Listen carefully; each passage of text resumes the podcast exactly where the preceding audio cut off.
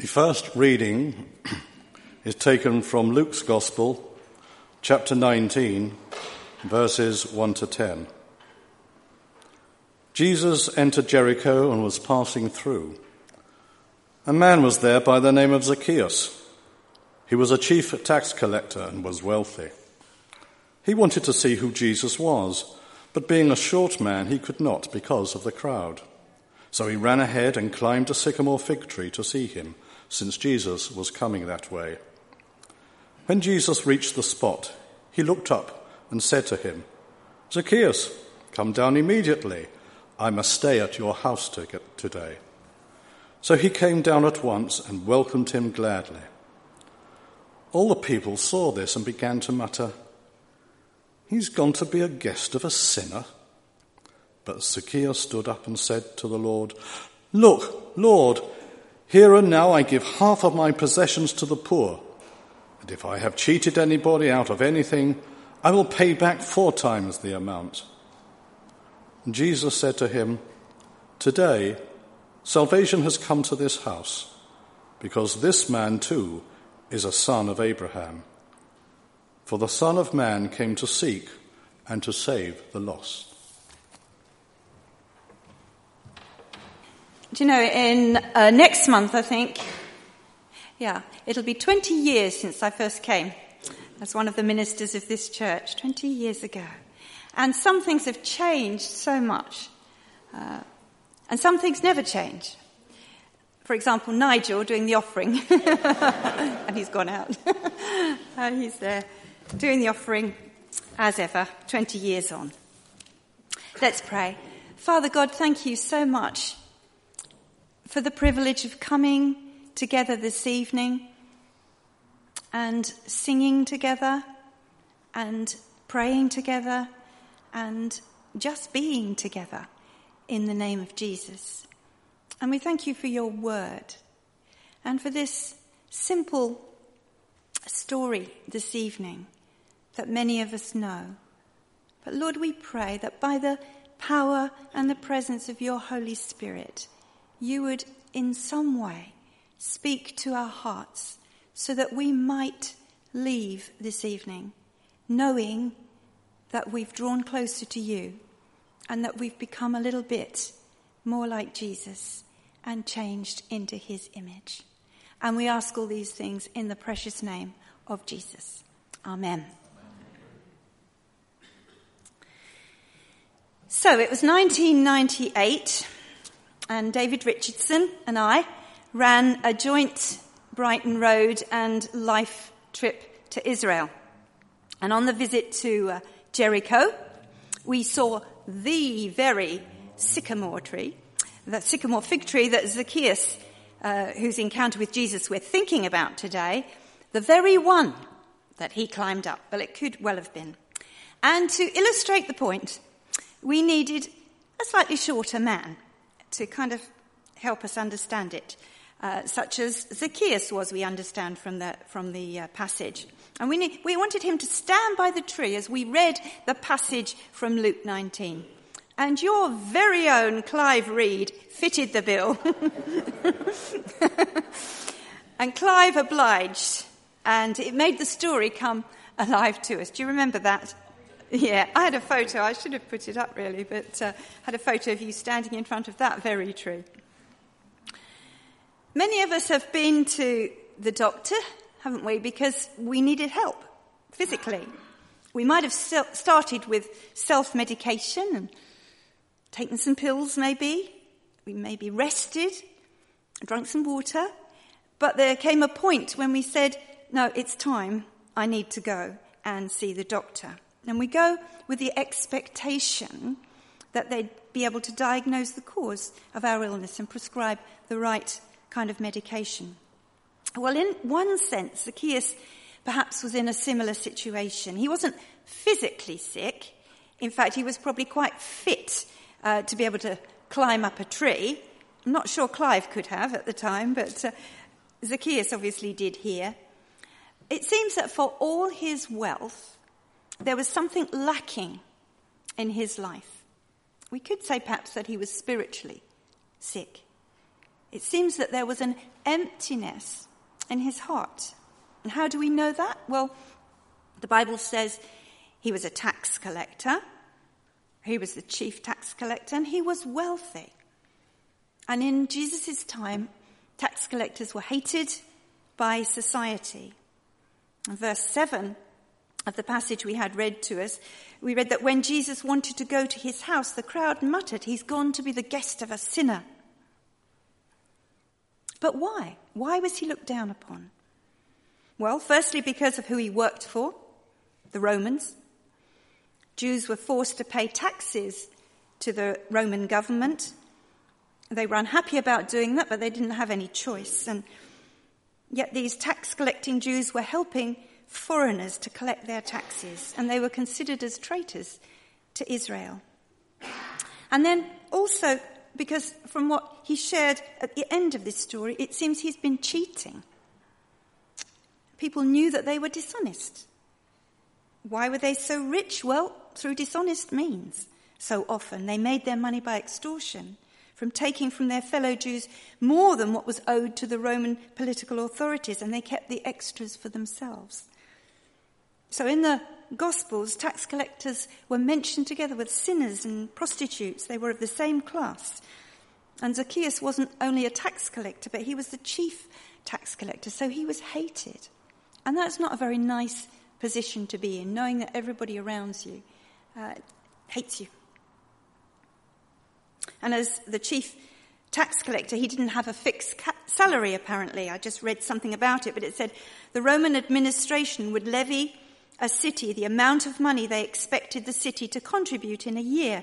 The chief tax collector would pay that amount to the Roman authorities and then have the sole right and freedom to impose and collect taxes from the inhabitants of the city. He himself determined how much each person would pay. He'd employ tax collection agents to go round and collect the taxes, and whatever money they collected over and above the lump sum he paid to the Roman administrator was his profit. So there were a lot of shady dealings with this kind of tax collectors. And, you know, when we're doing things wrong, whether we know God or not, we do have a conscience. And he was uncomfortable, I'm sure. I mean, we're surmising here, but it seems that he was uncomfortable. He must have been uncomfortable with what he was doing. And also, the fact that he was an outcast must have made him very lonely. He probably was lonely because he was so hated by the people around him. And he, he needed something like we all do. He needed acceptance, probably, fulfillment in life, something that could fill the emptiness in his heart. He was rich, he could buy anything that he wanted, but money can never satisfy the longing in our heart. We know so much, don't we? See on the news and rich people, really, really rich people, always wanting something more. I knew someone who um, had watches, liked watches, he was a rich person, and he always wanted another watch, and a different watch, and a more expensive watch, and then another watch. I mean, how many watches do you need? But it just was never enough. You're never satisfied, and we see this so often. And money, obviously, didn't seem to satisfy his longing. And that's probably why he had this great desire to see Jesus. He'd heard about Jesus. He wanted to see him personally. He was so passionate that he was willing to climb up a tree. He was short and he couldn't see over the crowd, so we read that he was willing to climb up this tree. Middle Eastern adult, chief tax collector, wealthy man wearing nice clothes, didn't usually shin up trees. And this encounter, as so often happens, this encounter with Jesus changed him completely completely turned his life around. And he realizes two things, I think, at least. He recognizes and realizes in the end Jesus is seeking love. He realizes that in one sense Jesus was the one looking for him. He was up the tree. Jesus was walking by. Everyone's eyes were on Jesus. Nobody noticed Zacchaeus. Yet the Bible says that Jesus reached the spot and stopped And then he looked up to Zacchaeus and he called him. Was Zacchaeus looking for Jesus or was it Jesus who found Zacchaeus? It was Jesus who stopped under the tree. It was Jesus who looked up. It was Jesus who called him by his name. Jesus knew his name. He knows us. Before we even think we know him, he knows us. And when we seek him, he's already there. God revealed to the prophet Jeremiah, You will seek me and find me when you seek me with all your heart. It's not that God's playing hide and seek, He just wants us to know Him. He wants everyone to know Him as our Saviour, as our Creator, as our God. He wants us to know Him.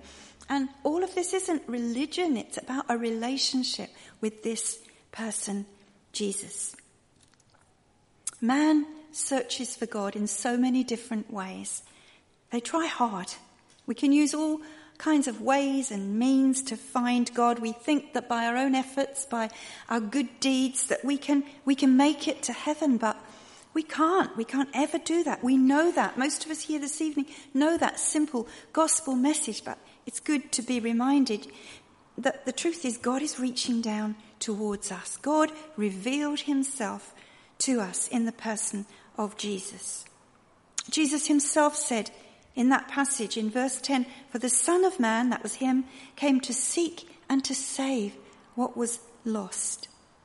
Religion is man trying to reach for God. Christianity is God reaching down to man in that person of Jesus. You know, when I went to Brazil on mission, um, went to a place called Aparecida, and um, it was a big kind of well, it looked like a big cathedrally type place from the outside, and there was a wind, I might have told you this before, but there was a winding road uh, path that went all the way up. And in this place, which was kind of large, there was nothing very much in it, but it was kind of an aw- a bit of an awesome place, really. But in it was, was a, a, little tiny uh, statue of the Virgin Mary right up the top um, with flashing lights around. And they'd found it in the, a nearby river. And then they began to worship. She was worshipped there. Wrong one. She, they were worshipping this statue of the, the Virgin Mary. And they felt that they had to do things to earn her approval. And all the way up on this path, they used to go up, many of them on bended knees. And you could see the blood on the path where they went up, where they scraped their knees going up, because the more they felt, the more they did that, the more they did that, they, that they would be a blessing or something. You know, we don't need to do any of those things. Jesus has come to us. We just need to seek him, and there he'll be, already there, waiting for us. Sometimes we're not even seeking him, and he comes to meet with us, like the Apostle Paul who wasn't a, was a Christian hater, had Christians persecuted, and wasn't looking for Jesus, as it were, at all. And Jesus, in his grace and in his mercy, appeared before him on that Damascus road. And that's why Paul could say that he was the chief of sinners, and it was all by grace. It was all God's grace. But people try so hard to find him. People try so hard to run away from him. I went to Japan for three weeks last month. Um, I went because I had a month, only a month sabbatical. I, had a month sabbatical. I've spaced mine out a bit, that's why. Um, and I went because um, I went to write a book, actually. I've never thought about writing a book, I've never wanted to write a book. Um, but last September, and I know because I shared this with, with Tim at the time, uh, last September I knew I had a month's sabbatical the following year, and so I remember the place where I stood in my in my lounge and I said to God, okay, well, if I've got a month's sabbatical, what shall I do with it? I want to do something useful. And immediately I felt, I heard, write a book. So I thought, write a book? What about? I haven't got time, I've got the headspace. What am I going to write a book about? But But you know, when you, when we, you think you've heard God, you have to step out in faith. Now, if you're wrong, it'll be confirmed along the way. But if you feel that you've heard God, then you need to do that. I put it to the back of my mind that day. In fact, well, at the time I said to God, okay, if you want me to write a book about my faith and my life, if you want me to write a book, you'll have to confirm it today. And I wasn't seeing anybody that day.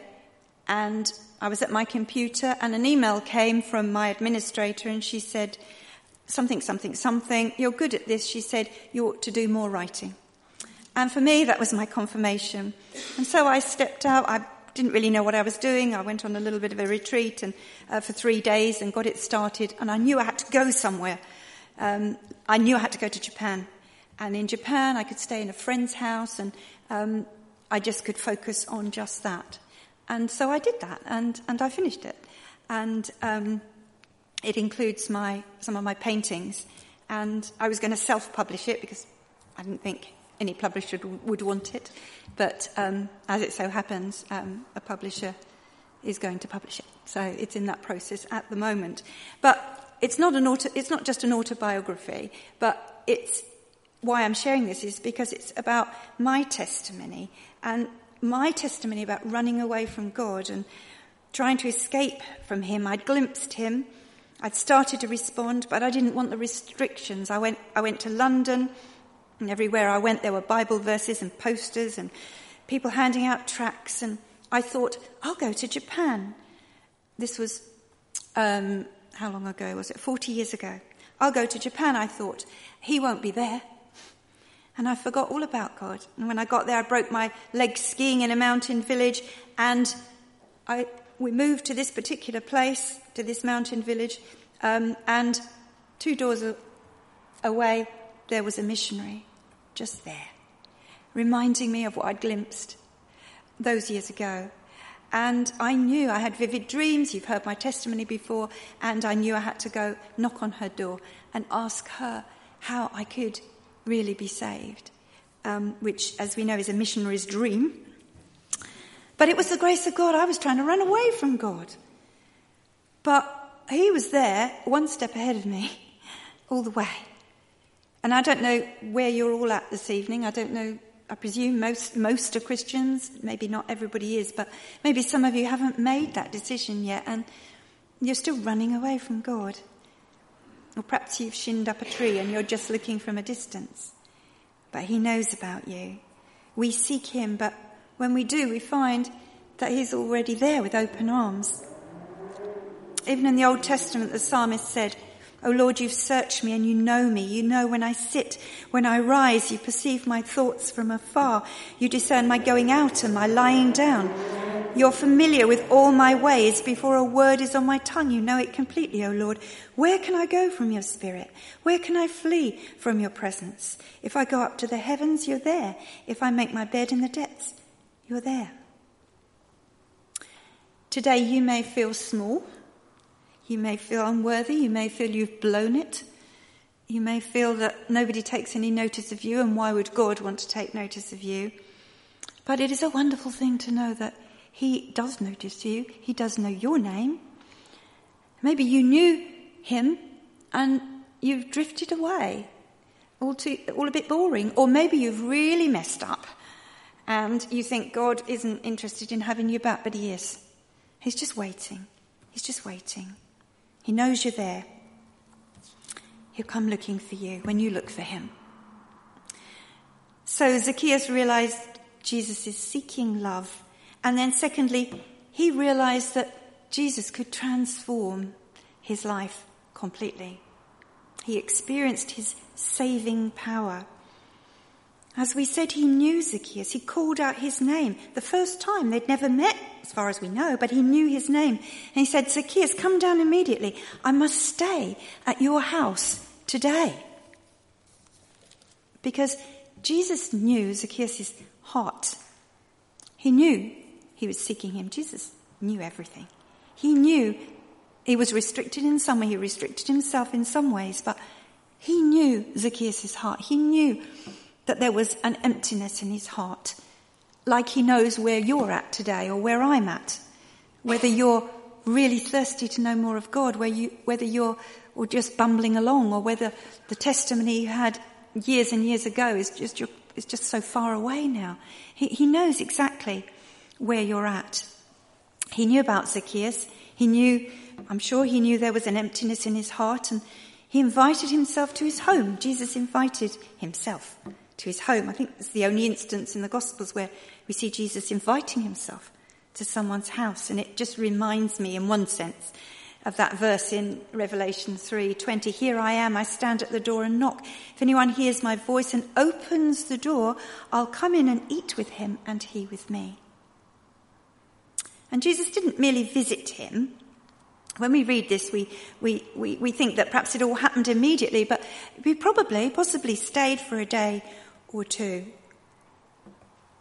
no one would want to go to a sinner's house but Jesus did because that's why he's come. That verse again. For the Son of Man came to seek and save. That was what was lost. And Zacchaeus presumably got to know Jesus. He got to know who he was and why, why he'd come. He got to know more fully God and his, his will. And not only did he receive Jesus into his house, he eventually received him into his heart. He believed him. He had his eyes opened.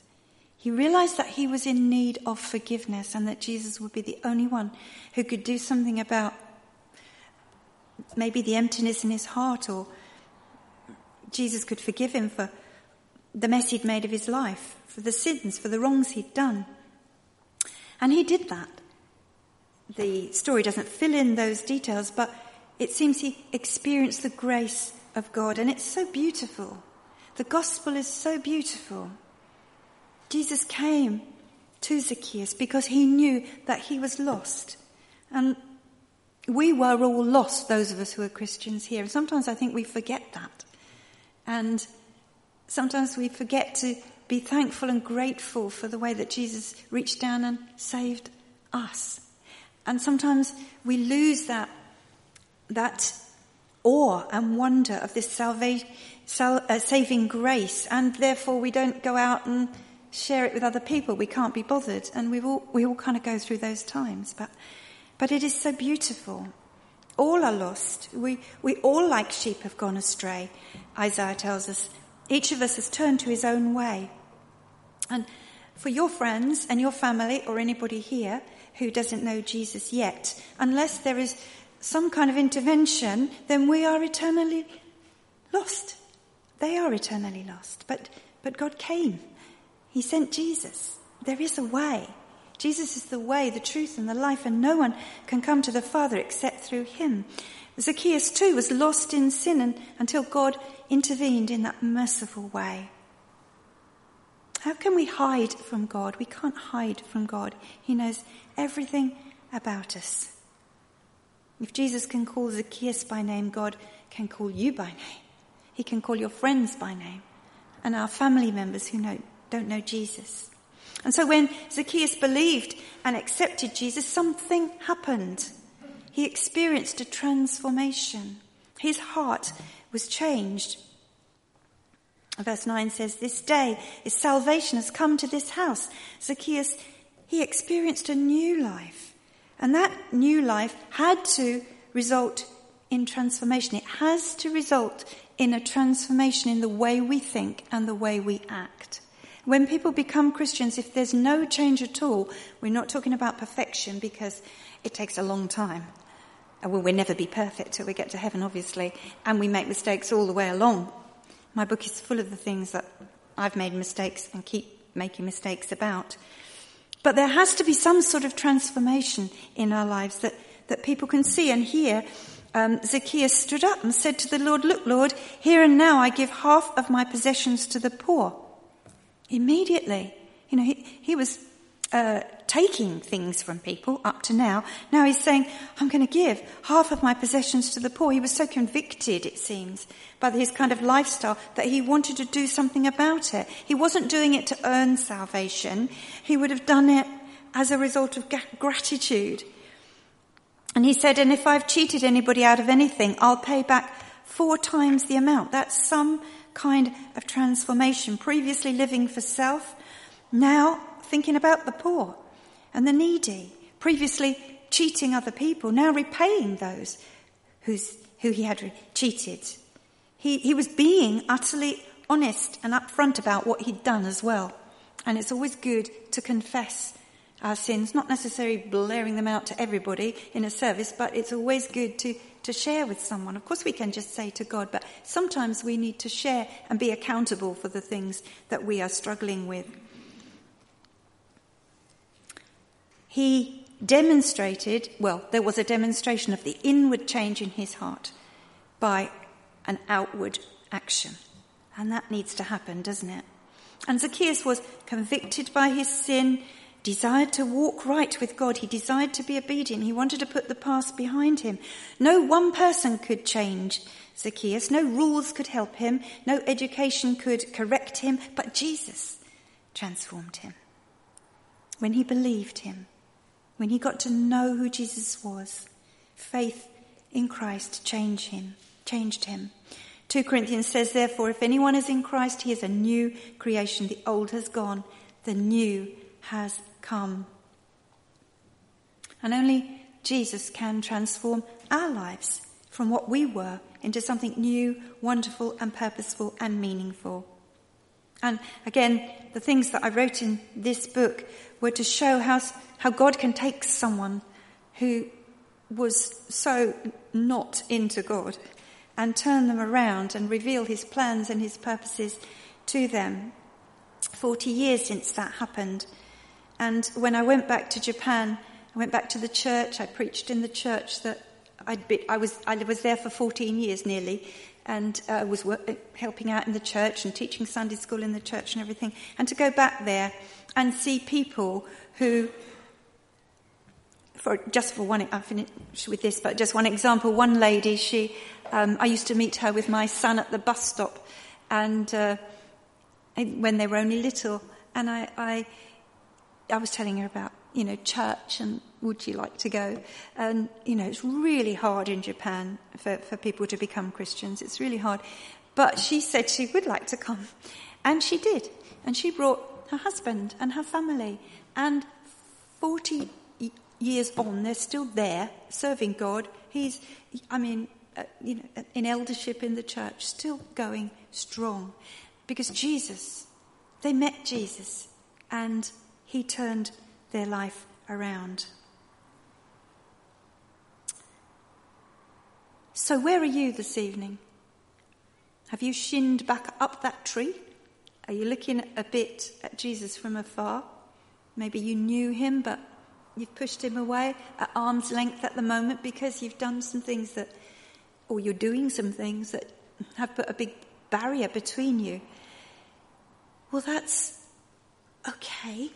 You can come to him and say sorry, and he will forgive you, and you can get right back with him.